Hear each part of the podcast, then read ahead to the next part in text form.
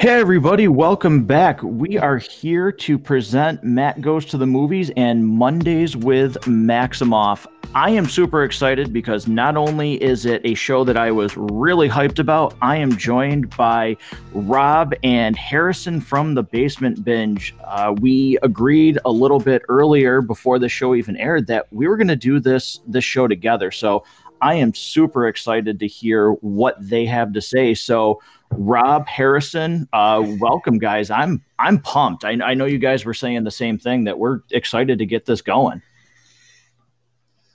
I mean, how long has it been since we've had new MCU content? You think back to the last time we had anything new, it was Spider Man Far From Home, which was a lot of fun of a movie. And Matt, if, um, if you remember back to when we did our MCU ranking show, um, I kind of I kind of didn't feel good about where I had this one that one ranked because it really was just so much fun. And you think about how we had talked about it, it's the MCU is such a huge, massive just ungodly huge piece of culture that it required a full length feature film to serve as the epilogue to the Infinity Saga and we had all these plans. We had all of these things that Disney had laid out for us that we were supposed to get next. We were supposed to have already had Black Widow by now, and probably at least two other movies. I think we were supposed to have already had Eternals and possibly even Shang-Chi by now, potentially even the Multiverse of Madness. I, am trying to even remember what the timeline was like. Um, and and because of COVID nineteen, all that stuff got laid by the side, and we went an entire calendar year of 2020 without new MCU content. And uh, the folks at Disney uh, knew that we were starving for new stories from this world that we're we're so passionate about. And they dropped two episodes on us all at once, which I'm curious. Uh, I'm sure we'll get a chance to talk about it. Uh, I'm curious if you guys think that was was a great move on their part or something they needed to do. Yeah, uh, Harrison. Um, you know, welcome. Thanks for you know co-hosting this uh, this journey with us here. What what was your thought on that about it dropping two episodes at once? Uh, yeah, I'm well. First off, thanks for having me come back. I've been so excited for this. After the fun that it was to do the Mandalorian episodes with you, and then to have this break, I've been super excited to get, of course, to enjoy enjoy WandaVision. MCU has a special place in my heart as it is what started the Basement Binge but to get to do it with you and Rob, Matt, is I was super excited about that. So to get to your question about the two episodes, I thought it was really good because one, we haven't had any MCU content in a while, and I think one of the really strengths that allowed the MCU to be a consistent part of the zeitgeist is that it was always current. You know, movies and, and television have a weird half life where the discussion around them doesn't last the longest, and the MCU maintains that discussion by always releasing content. Uh, and on top of that, WandaVision is a really new and unique and weird and take on the, the the MCU, on comic books, superhero genre, on TV in general. It's just it's very very unique. Now, so I think it was good to kind of allow Episode One to get us back in the MCU timeline and in that uh, type of pop culture, for lack of better words, but also get us adjusted to the weirdness that WandaVision is. Um, and then have a second episode where you just kind of got to enjoy that acclamation that you had in episode one. So I thought it was a good pairing. I thought it was good to kind of get you warmed up through episode one and then allow us to enjoy it without having to wait an entire week. Yeah, uh, I, I totally agree on that. And uh, to anyone listening to the episode, what we're doing here is even though they did drop it in two episodes, we're going to review both, but we are going to review them in two separate content episodes. So um, you're going to have this one, and then we'll have a follow up episode here that just simply focuses on episode two. That way we can keep our thoughts, um, you know, to each episode individually, and then you know talk about how we feel as a whole the two episodes and what might that you know be leading to. So uh, for this, what we're going to do is just like Mondays with Mandos. If you listen to that show, we're going to go ahead with a two minute warning here where this is spoiler free. Uh, we'll each give our thoughts of what we thought of this episode, and then we're going to dig deep into what we think this means and what we thought of the overall show. So, uh, Rob, I'll let you go first with the two minute warning here and your quick little snippet of episode one of WandaVision. So, like I mentioned, man, it was just so exciting to get new MCU content. I, I can remember Friday night, you know, we knew we were getting two episodes. In fact, I, I don't think we knew until was it Friday morning that we found out we were getting two at a time, or maybe Thursday. It was it was very quick. Uh, or I should say, it was very close to the release time um, that we actually got that information. So there was quite a bit to be excited about. Now, initially my, I had two thoughts right away when I found out they were dropping two episodes at the same time. My first thought was, "Holy crap, that's going to be really cool. We're going to be able to get a little more into the story because we knew based on the most recent trailers we had seen that this show was going to be kind of trippy, really. Like it was going to be fun. It was going to be an homage to classic TV, um, starting at the 50s, working all its way through the the genres and, and the eras of classic television, um, and was going to change and it was going to explore those tropes. We knew those things, but we also knew it was going to be a little bit wild and a little bit unlike anything we'd seen before.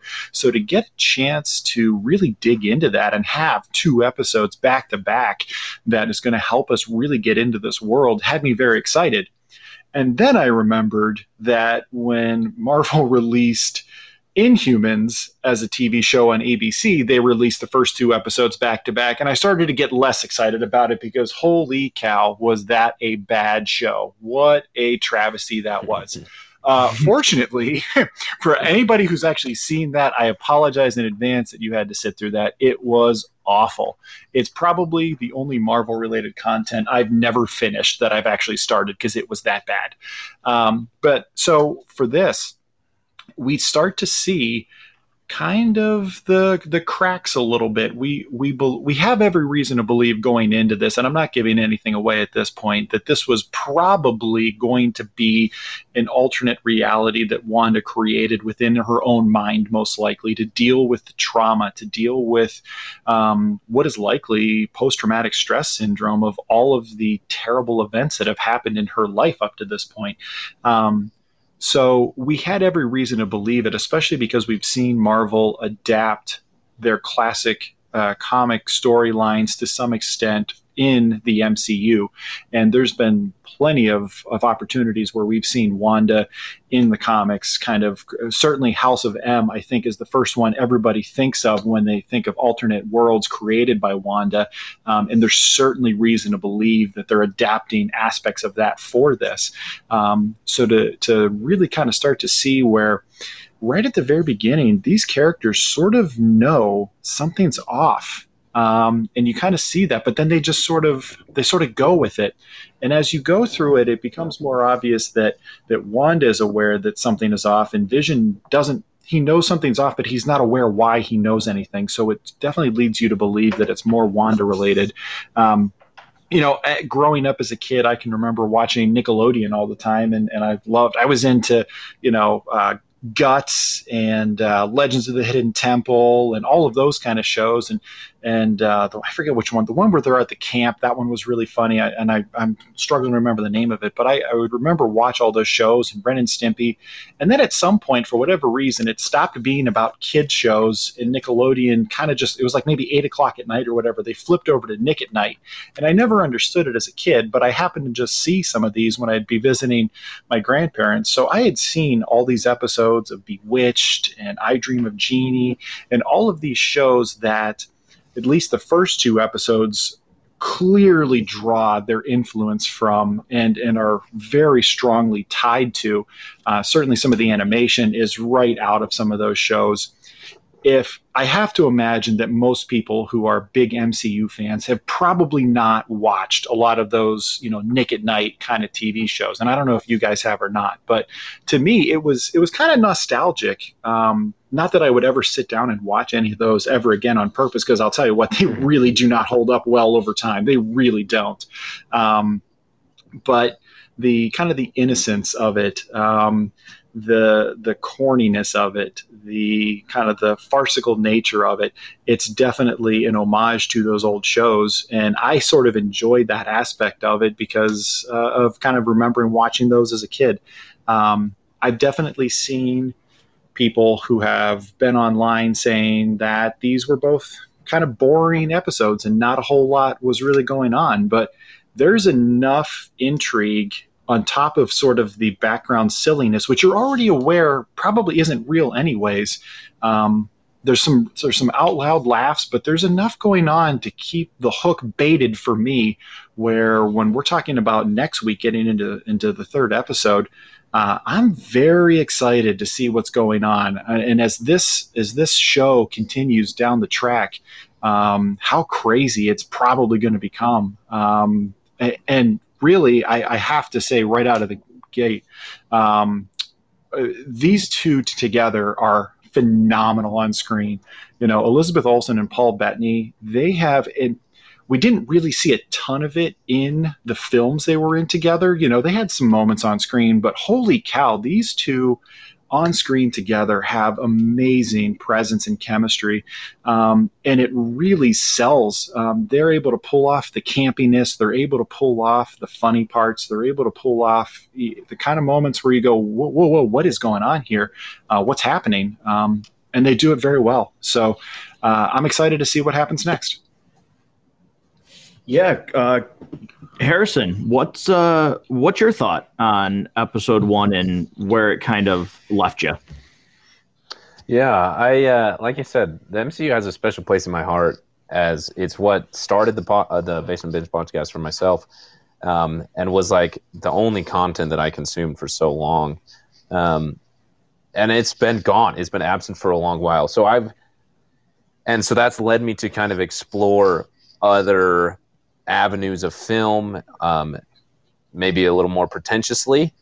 and um, so coming back to the MCU, I, w- I had this.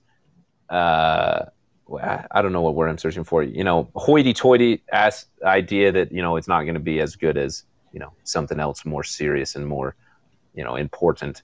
But the second that that MCU Marvel Studios logo started with the music, I was just right back to like, this is the best thing ever. Why would I ever think that anything in this MCU was not worthwhile? And it just immediately brought me back to like the joy and excitement of the MCU.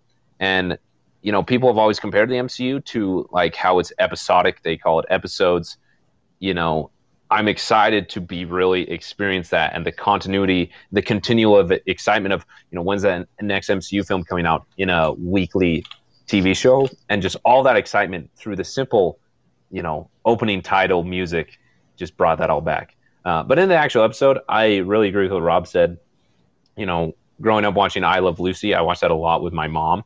That's the one I remember the most. I even watched Bewitched, Full House, kind of a little bit, not so much, but um, you know, it, it's interesting to see. Well, this is this is weird. The MCU is getting weird, and I love how much they allow it to just be what it is. Be a 50 sitcom with the production design, the aspect ratio, the black and white, the way that the effects are done very practically, the way it's filmed in, in front of a live studio—it's like it just lets it be what it is, and the casting, like Rob said, is I think probably the best part. Elizabeth Olsen and Paul Bettany, even Kathryn Hahn, they're all just so great. And the way that Elizabeth Olsen and Paul Bettany are able to have this chemistry together and this quirkiness and this weirdness, you know, it's like Sarah Finn knew that this would eventually be what their roles were when she cast them forever ago because they do it so well. And so, you know, these episodes were slower. We're not getting into like the predicted, you know, theorized multiverse altering, you know, timeline that the WandaVision series is going to create. You know, we're, we're warming up to that. And it's just like funny gags, humor.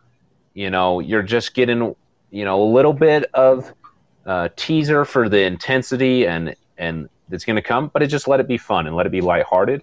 And Paul Bettany and Elizabeth Olsen just made that a lot of fun. And it was like, I don't know. I, I don't know why I expected it to just be so intense from the moment the episode started because that's just way too extreme. And it was just, it was fun. It was simple. It was funny.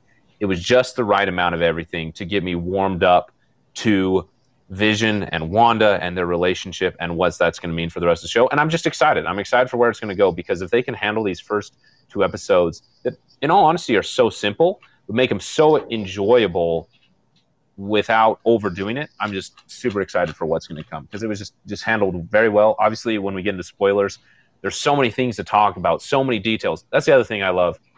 You know, we're going to have a TV show, you know, eight, maybe nine episodes that we're going to be able to dissect and take apart. And there's so many things that may mean something really important, only time will tell. But whether it means something important or not, it's a reference to something that a fan enjoys. And it's just fun to be back in that spirit of the MCU and have it be something that's just so fun as Paul Bettany and Elizabeth Olsen just being totally loony in black and white. And it's just lots of fun. Yeah. Um, you know, what's um, it? Yeah, Rob, go ahead. real quick. Yeah. So, you know, we were just kind of talking about how and and how great these two are on screen together and how silly some of these moments are. There was parts in both of these episodes, and I know we're focusing primarily on the first one, but it, you kind of forget that this is probably all in her head or or a constructed reality because of how well they pull off. Like you kind of forget like this is an old tv show style and these two have powers and abilities the average person does not. And in the case of vision he's an android and not even really a person. Like you kind of forget that because of how well they pull that off. Um, this could just as easily have been an episode of Bewitched for as well as they do it. Um, and I think that that's really going to pay off in future episodes as the edges start to creep in as as this facade that it appears Wanda's creating um, starts to have light peer through, and she has to address the fact that for all of the way she's trying to escape her PTSD, um, it's there's something there that it's just going to keep creeping through. And i think the way that they do this in, and just the way you kind of forget what you're actually watching um, i think when we eventually land a really hard impact punch later in this season it's going to really hit. Yeah um, I, I love this episode. I was actually really surprised at how much i enjoyed it based on the fact that it really is at its core just simple. And it's so far from anything that we've gotten from the MCU. I mean, even I think you guys would agree because, you know, Rob, you and I did our recap episodes. Harrison, you did, you know, your recaps uh, twice, actually. You did things individually and then you did rewatch throughs of where you originally ranked them. Um, even in the the worst movie that we thought of the MCU, you know, there's action, there's big things. And this is just such a simplistic right now um, episode and story so far that I really was surprised at how much it captured me. And w- what I'm going to say is, uh, I don't have anything else to say other than I love the episode. So, listeners, if you for some reason haven't watched this episode, this is the part where you pause it, you go watch it, you come back and you listen because I just needed to get I need to get into spoilers. Um, I, I, just need to talk about it in depth. Yes, yes, um, definitely. Um, and yeah, Harrison, I'll throw this to you first. Um, you guys both mentioned it in your in your recap. One of the things that immediately caught me caught me off guard was I could not stand the fact that Wanda and Vision were supposedly supposed to be an item um, from somewhat of Civil War to Infinity War. Um, it, it, just so it was so unbelievable to me that all of a sudden these two characters had feelings for each other. Um, but for whatever reason, and maybe it's the lack of MCU content or whatever, uh, these two just popped off the screen for me. It actually finally felt like they were a couple that they wanted to be together. Um, which for me, again, and you guys both mentioned this, it makes it a little bit sad already because none of this seems real. And whether or not it's going to be that Wanda has an influence of this, uh, because there's some things that happen in this episode that make you believe that she might not even be fully in control of what's happening here. And it's not just her own accord that could be doing this. Um, which would make it even sadder if she finds out that this is all being like fed to her, uh, so to speak. So I was really caught off guard by how much I actually like them being a couple compared to the the the past tense of I just didn't understand how it was believable that these two were together. Uh, Harrison, uh, what are your thoughts on that? Uh, yeah, I, I, definitely agree. Uh, you know, as reading the comments, I knew that in some storylines in the comments, Wanda and Vision are a couple, they're an item, and that leads to a lot of great story threads. Rob mentioned House of M. But in the MCU and the films, particularly in Civil War, I always felt like it was kind of weird that it was if you didn't know that those two were written as a couple, it felt kind of out of nowhere, you know. Um, and especially in Infinity War, I felt like it was rushed. And if I hadn't known that they were an item previously, previous to experiencing the MCU, I think I would have been more caught off guard. So yeah, I, have always felt the same way. Like that relationship seems rushed. It doesn't seem very fleshed out. Um, you know, we're just seeing the glimpses of it. We're not seeing the moment where it progresses. But for whatever reason, this series starts, and I got to give it to the actors Paul Bettany and Elizabeth Olsen. When they're together, when they're talking about how they're a strange couple, or that moment where like Vision is like, Wanda, get the lights, and they like move their beds together, like all of those moments felt like a genuine relationship. Like these are two people who just deeply want to be together and deeply enjoy each other's company as a married couple would. And uh, it's weird to have those two experiences in my head where in the films I'm like, ah, this relationship isn't totally fleshed out. And now, like, this is one of the most genuine relationships I've seen in the MCU, and I love it. Um, it also kind of adds to the sadness. I had written down somewhere, you know, if we're going to theorize, well, I think all of us are that this, what we're seeing is some alternate reality or pocket universe or whatever it's going to be. It's something that isn't that Wanda is using her powers to create or someone is using to inflict upon her in some way. It's it's not actual reality. And I wrote down, you know, that when her when her brother Pietro dies, you know, she just kind of lashes out and kills a bunch of robots. But when her boyfriend dies, like he she creates a whole pocket universe. Like there's something in my head that like has some disconnect there because of the lack of depth of that that relationship between Wanda and Vision in the films. But it's it, I'm totally sold on it in the series alone. You know, they're doing such a good job, and maybe that's to add to the the fake reality that it is. But either way, the characters, I'm totally endeared to their relationship. Yeah, yeah. Um, I'm all the way in on that too. And you know, you kind of mentioned it. I, throughout the MCU, they really kind of do a crap job of trying to set relationships up in advance. Matt, you think about think back to when we talked about Age of Ultron, and all of a sudden, one of the, one of the things we both disliked about it was the sort of forced nature of that Black Widow Hulk romance they were trying to get us to believe in. Like, where did that come from? Like, it just kind of came out of nowhere. And and honestly, I'm trying to remember between the Vision Wanda pairing and the Black Widow Hulk pairing, like which one of those was worse? Because they're both kind of bad. Like they really both weren't set up in a way that you really believe. Um, which you know, kind of moving forward throughout the MCU, if they're going to have these characters um, develop these kind of relationships with one another, you'd like to see it hopefully done better. But yeah, from the moment these two pop onto the screen in the black and white set. Um, you believe it, you buy into the fact that these are people who have long term relationships with one another, that they've been a couple, they've been married for a while, despite the fact that neither of them can remember a detail about it. yeah, um, I really enjoyed that. And you know, it's some of this episode, it's hard to talk about spoilers without just talking about like recapping scenes that you enjoyed because again, it's it's such a simple episode that I feel like some of the spoilers are more theories uh, for me in terms of what some of these things meant. And the one scene that I kind of got a vibe from of maybe these, you know, some of these people that are here is when they have dinner with Vision's boss because the fact that she's telling her husband, Mr. Hart, when he's choking, um, stop it, stop it.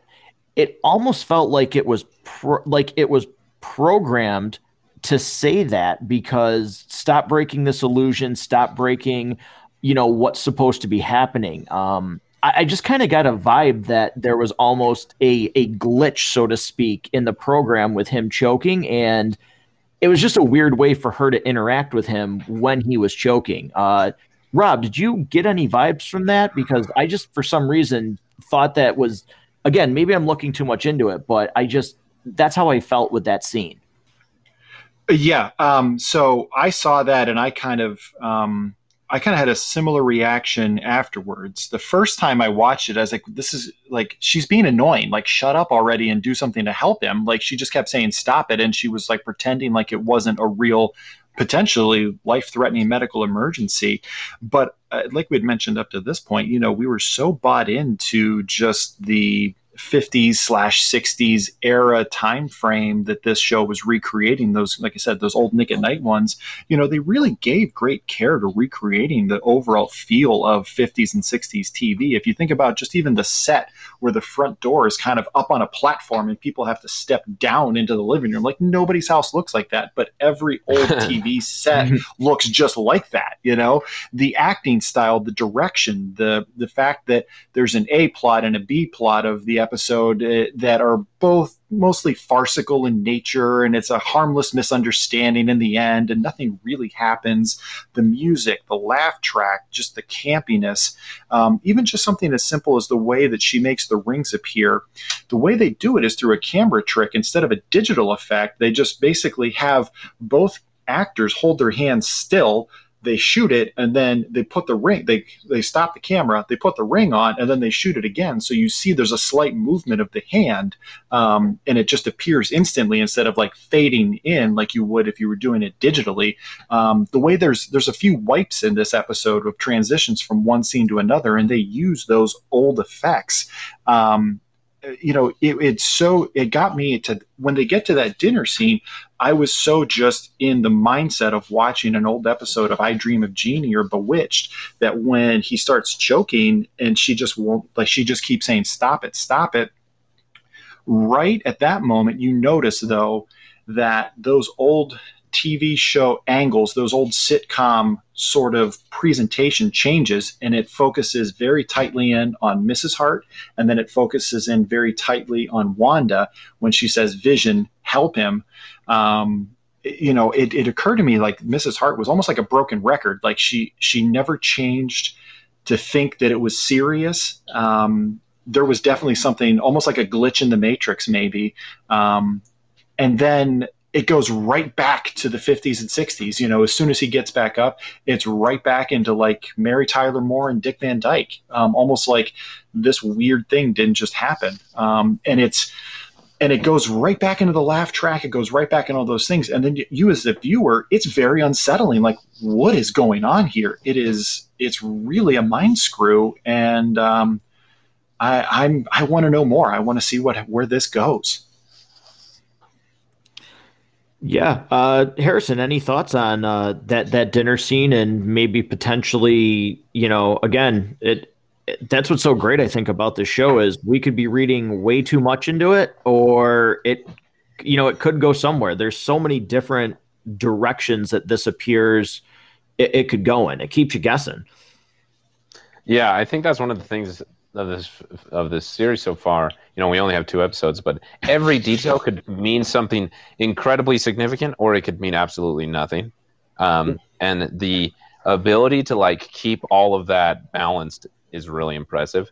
Uh, but onto that scene, I I kind of just agree with what Rob said. I loved how it went from the traditional, you know, three camera set of a 50 sitcom to you know the close-ups of the individual characters and the way it changed and it almost to me felt like it was the false reality breaking because like you guys said there was a glitch so to speak. You know something's happening the way that this this setup perfect 50s sitcom reality for wanda is supposed to be set up. Something's preventing that from happening. So it kind of breaks the system and moves in in a more realistic uh, camera style. And i just thought that that was like really great um, filmmaking. It, it, but it's also interesting because like there's not so much to talk about besides these things because all we really have is to like assume and make theories based off things, you know, because there's so much that uh, we don't know. We're just mm-hmm. guessing really because the, like you said, these first episodes are so simple, and I think it's so much fun to try and draw so like such it just incredibly important meaning out of something that probably in in the long run is going to mean absolutely nothing. It's just fun. Yeah, I mean, there's there's so much of it, and it, it is exciting though because it gives you know, especially for fans. Um, you know, I think this show can also too like this is a show where you could really kind of like we talked about with the Mandalorian.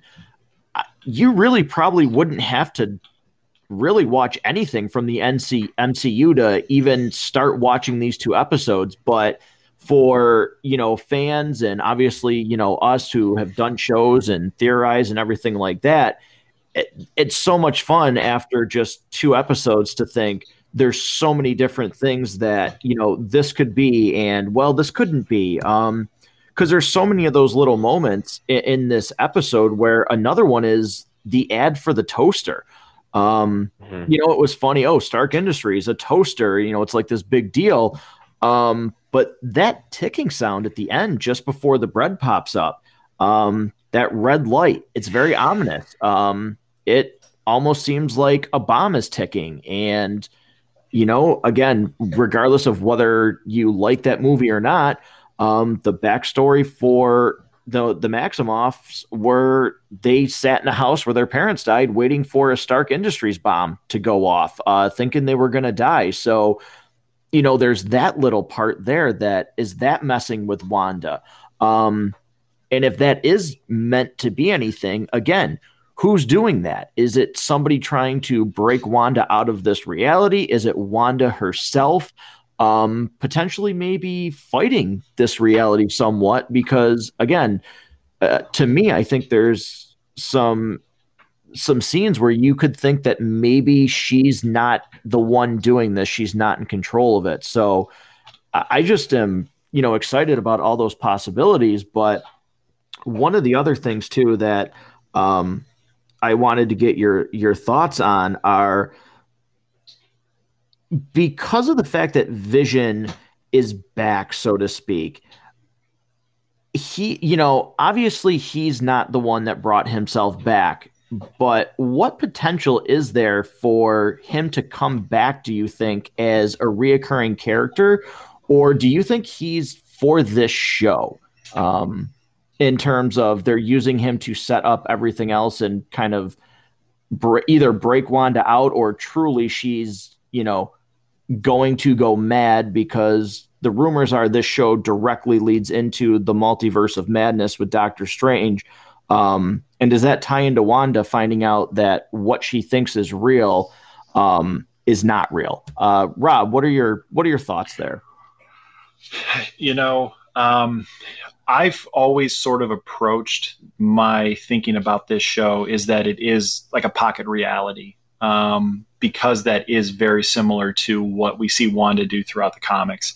Um, I think certainly since you know really the last big um, MCU event, you know, the, um, since they finished up the Infinity Saga, they've reclaimed the rights to all of their major characters, and there's been all kinds of speculation about how they're going to introduce the Fantastic Four, which we know is now on their calendar. There is, you know, not, I don't believe there's a, a release date been assigned, but they've committed to doing what is this the fourth time now we're getting the Fantastic Four movie if you include that Ashcan one that never got released that was supposed to be completely terrible.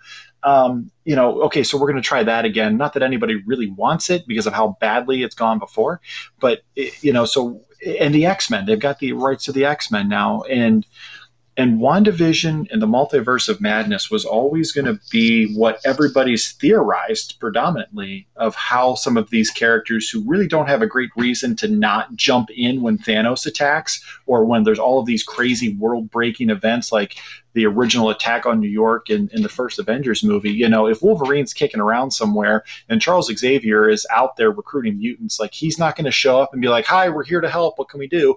You know, it just doesn't make sense. So, how are we going to introduce it, or are they just going to say, "Okay, everybody, there's mutants now"? Like, boom, here, uh, Thanos snapped mutants into existence. Like, how are they going to do that? And one of the ways I've always heard, kind of people theorize, is that you know, multi or introducing this concept of a multiverse through the abilities of Wanda, through the abilities of Doctor Strange. At some point in either this show or that film, we might see that be the way some of these things happen. So, how does that correspond to Vision?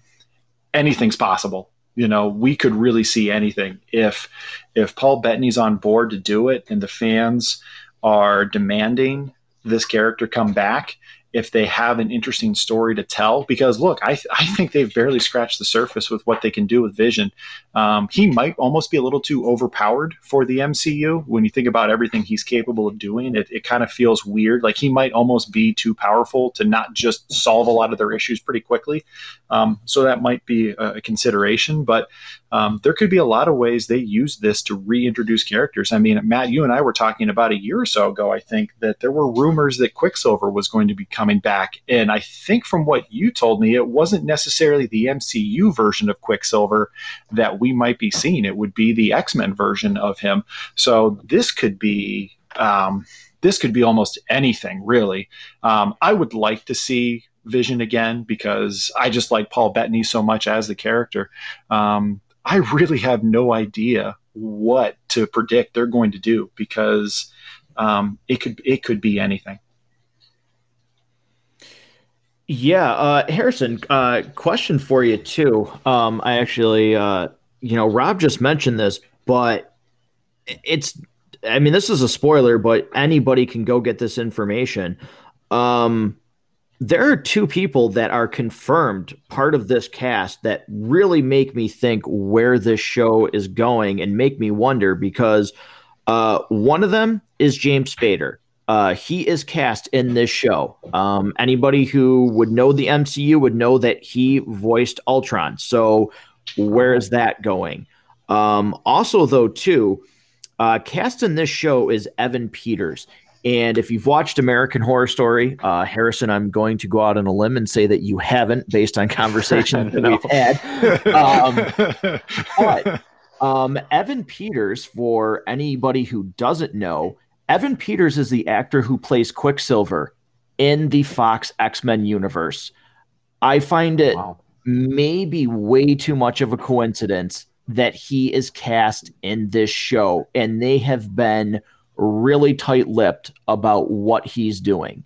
So that leads me to believe, like Rob said, we are, you know, we're just in for a magnitude of just everything's coming at us. And this may be the reason why we start getting introduced to maybe the X Men and mutants, which, again, I think is the best route for that. Um, is slowly introducing characters maybe in individual movies before we just get a full blown um, the X-Men exi- uh, X-Men exists. So uh, again, it's hard to talk about spoilers for this episode without just talking about some things that that happened and being a, a theory. But Harrison, did you notice one other thing that I want to ask you too? Did you notice the bottle of wine at the dinner scene and what the translation means for that?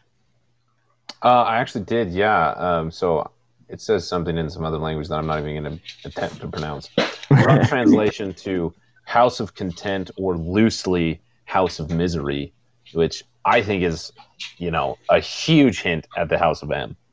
Yeah, um, there's even at the top of the, the bottle of wine, there is an M at the top of that bottle. So again, there's just so many possibilities, but uh, Harrison, just to follow up on that, in terms of everything that that happened in this episode, and again, it's when you break it down, it's really not a lot.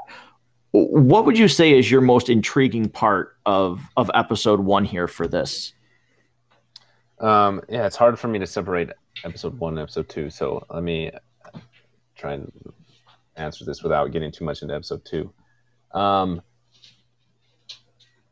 the most intriguing part to me is what it could mean and how so let me just say this first. So I watched episode one and I immediately watched episode two after because it released obviously at the same time.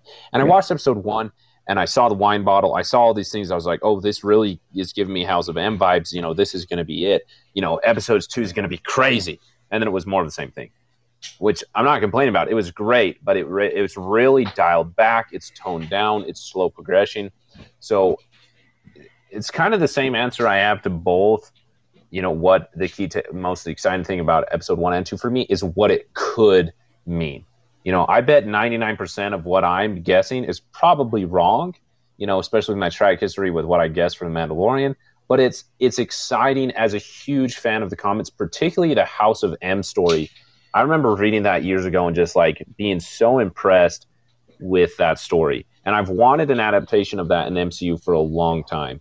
And, you know, all the things we're getting about the multiverse and how this series is going to directly influence the multiverse of madness with Doctor Strange, with all these things that I have a huge theory about that, you know, I can share if you want me to. I'm just excited for what it could mean. Even if I'm 100% wrong, I just know that exciting things are going to come of this. You know, we're starting to see the hints of it. The way that Vision sees the gaps in the system, you know, because he's a computer, he's looking for a logical, analytical explanation of this. He's starting to see the gaps. The way that that Wanda doesn't even know what's going on. You know, the hint that Sword is watching. The hint that maybe someone else is doing this to her. The the ticking time bomb toaster. You know, the hints to a PTSD stricken Wanda. All of these things that could mean so much and also mean nothing. I just know so many exciting things are coming, um, and it's just exciting to be this excited for MCU content. Yeah, uh, I mean that's I couldn't have said it better myself. Um, Rob, follow up to that. Uh, what do you think of that? You know, there's um, I think one of the first things Harrison had really talked about was just you you turn this episode on and you get that MCU title music at the beginning of it, and holy cow, here we go again! Like we're back, guys, we're back. You know, um, and uh, and then you kind of settle into a fairly benign I Dream of Jeannie, Bewitched, Dick Van Dyke, Mary Tyler Moore sort of clone, if you really want to get right down to it. But then there's these other things that are happening that are weird and they're unsettling. Um, I think to me, one of the most intriguing things about this first episode is that commercial. And I think when we when we talk about the second episode, we'll get to it as well. But there's something very sinister in the way that this commercial is presented, as well as again in the in the second episode we'll have a chance to talk about it. But and I don't know if you guys caught it, but when that toaster pops, it sounds an awful lot like the same sound they use for Iron Man's priming of a repulsor blast. If you didn't hear it, go back and listen again because I'm telling you, it is the same sound effect. I did not catch it the first time I watched it, but on my rewatch, right away I went, hey, wait a second, that's that sort of high pitched whine that you get right before Iron Man releases a blast. And obviously, it's a Stark Industries product. And the ticking of the time bomb, um, I didn't really catch the bomb reference the first time I saw it, but the second time, immediately I, I caught that that's what it was, and and did make that connection back to Age of Ultron, which man, I really had no intention of ever, ever rewatching that turd fest of a movie, but I might have to go back now and and catch anything that might have clues that they're going to reference on this show because um, it seems like they're drawing from a lot of, of what happened there, and, and certainly they'll be drawing from the other films that she's appeared in. Yeah, um, just a follow up too on you know the ad because again, there's so many little things that could be involved with that. Even the dialogue that are in those ads, um, could mean a lot and could mean nothing because in the toaster ad it says forget your past this is your future. Uh, is that a reference to what is happening right now? Um, you know wanda forget about it. Like this fake reality is is your future. You're going to stay here. Um, you know does does that mean anything? And what does it mean that you know harrison if you noticed this too um, the same two people show up in these commercials and you know the next commercial is in episode two but it's the same man and woman in each commercial um which again i think has some significance but it could just be nothing and we've said how that is super exciting yeah i there's so many things that I like. I just want to like juice the pulpy meaning out of it that probably really is nothing. But yeah, it, it creates it creates opportunity from some really really exciting theories that it's going to be really fun to see unravel. Yeah, we are um, going to be wrong about so many things this whole season. And I'm so excited to be so wrong about so many things because just when we think they're going to zig, they'll zag on us. They'll they're going to drop these things, and we'll get to the final episode. We'll hit the climax of this season. Um, and the single most important callback will be literally the most minuscule thing that we didn't even think of. Yeah, like right. seriously, it'll be like, "Oh my god, I can't believe that actually meant something." Like, I can't believe that meant something. um, it was the lobster all along. Right, right, exactly. Like, holy cow. Um, but yeah, I mean, this again, this episode, just to kind of reiterate it, it, it's so simple, but to see MCU content again, and I give them so much credit for, regardless of what we get in future episodes, to start the show off like this. Um, I, I applaud the effort from them to to go in this direction to give us something different because I feel like it's a nice break because we've had so many movies with so much action, um, so much emotional weight through these movies that, again, we are probably going to get hit with a gut punch here in this in this season. But it was nice to have some levity. It was nice to have laughs, um, and just kind of kick back and you know really relax with an MCU project that you know you kind of don't do in the movies. It's not like I'm sitting you know tense during the movie so to speak, but for me it was really nice to just relax and take in a show um, on a casual basis but have it be in this MCU uh, MCU universe. The fate of the free world does not hang over this episode which you think back to the last several things we've seen, you know, the Snappening wiped out half of existence, and their mission to prevent it and their mission to undo it. Um, you can't really raise the stakes much higher than that in, in a film. Um, so yeah, I mean, certainly with the Ant Man film and, and Ant Man and the Wasp as well, there was there's some real light moments, some real fun moments where it's not really earth shattering that the mission they're on, but it is still important.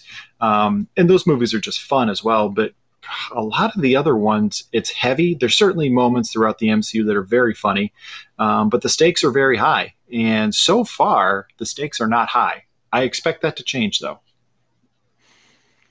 Yeah, uh, Harrison, I'll ask uh, I'll ask you to to cap us off here, um, going first. But what is your what's your overall thought on this episode and what's your overall rating for for episode one um you know to give you my overall rating let me just throw this fun little easter egg that i saw yeah at the very beginning when the episode starts and wanda's cleaning the dishes you know in in the very the production design was just perfect the way the effects were done you know the the plate floating with the wire work and how it goes and breaks on Vision's head. He's like, "Oh, my wife and flying saucers," and she replies and says, "Oh, my husband and his indestructible head." Like that statement, if you think about it, is devastating because his head was literally destroyed twice. And right. that is yeah. probably leading to the events that we're now seeing. That having experienced that twice, Wanda having to experience that twice, but that statement is said with so much joy, j- joviality, to invent a word, that it's just like you said. I know that the stakes are high. I know that something is going on beyond what it seems. There's more than meets the eye, but it's just, it's just, you know, another episode of I Love Lucy or Bewitched or whatever. It's two people trying to fit in to the suburbs, and the, the heart of that is two cast members that make this so endearing and so much fun um, and just really sold me on it. And I'm excited. I'm excited for more of that lightheartedness, and I'm also excited for the stakes to get ridiculously wacky and ridiculously high. And I know that both of them are going to be incredibly enjoyable on either end. The more you know, lighthearted sitcominess and the multiverse creating, MCU altering whatever is going to happen. You know, I'm just excited for what's to come. If they can start a series this great, I have so much trust in what's going to come. Awesome, Rob. Your uh, your closing thoughts on episode one of Wandavision? You know, I I enjoyed it. I thought there were parts that moved kind of slow, but on purpose because the parts that move slow just make the parts that are kind of making you wonder what the heck is going on. It, it, they land that much harder. You kind of need to be lulled into this sense of everything's okay and, and it's just campy um, before you kind of realize, oh no, this is going to be different. Um, so as far as my my rating out of the total number of reels, I'm going to go four and a half reels on this. I uh, I was really intrigued by what was going on. Um, the final Easter egg I'll leave you with is I I really enjoyed. Um, obviously, I, mentioned I've, I've enjoyed the homage to television that we see in this, but um, one of the things that if you if you don't really know a lot about television and TV production, you may not have necessarily caught when you get to the end and they have the green dots, the red dots, and the blue dots. Well, RGB um, dots are all the primary colors of light, and and that's what's used in these old tube TVs to actually make the colors that you see. It's all just combinations of red, green, and blue. And if you ever, I don't know anybody who still has an old tube TV, but if you ever actually get like a magnifying glass and get right up on top of one of those things, it will look very much like what we're presented with at the end of this episode. So it really makes it like you're jumping into the TV um, to, to kind of almost escape in some ways. Even towards the end of this, you notice as the credits roll for the fake WandaVision show, it pulls back from that you know that four by three aspect ratio that we got with standard definition and it pulls back to the 16 by 9 aspect ratio of high definition television referencing that this is now the real world and somebody is watching this. So who is watching it? How are they watching it? And what is it? Um, it's it's such a uh, it's so intriguing that um, i'm going to be just as excited every friday night to sit down and see what's going on yeah, uh, Rob, I'd agree with you. I'd, I'd say four and a half out of five. And one Easter egg that I really enjoyed was, um, and this will be more talked about in episode two because there's a little bit more on the nose hints to this organization, but you definitely can tell if anybody's familiar with it that it's an organization called Sword um, that's monitoring this situation, um, at least one part of it. Uh, I really like that because when we get to episode two here, there's some pretty significant people that could show up as part of this organization. Um, but also, too, if it's just an Easter egg, great. I just love it. But the way that the credits roll and start to break away is literally the exact same transition as comic panels in the House of M comic book. Um, I really like that. And again, it's probably just an Easter egg and, you know, oh, uh, you know, catch it moment for fans that have read those comics and everything like that. But again, for me, I love it. That's the Easter egg that I'll leave with. But I, I thought episode one was really good. Um, so, listeners, uh, we are going to have episode two um, coming out really soon here. We're recording that as we're recording this one. So, thanks for tuning in to Mondays with Maximoff, and uh, we look forward to having you listen to episode two and our future installments. So uh, look forward to those episodes coming up every Monday. Thanks for your time, everyone.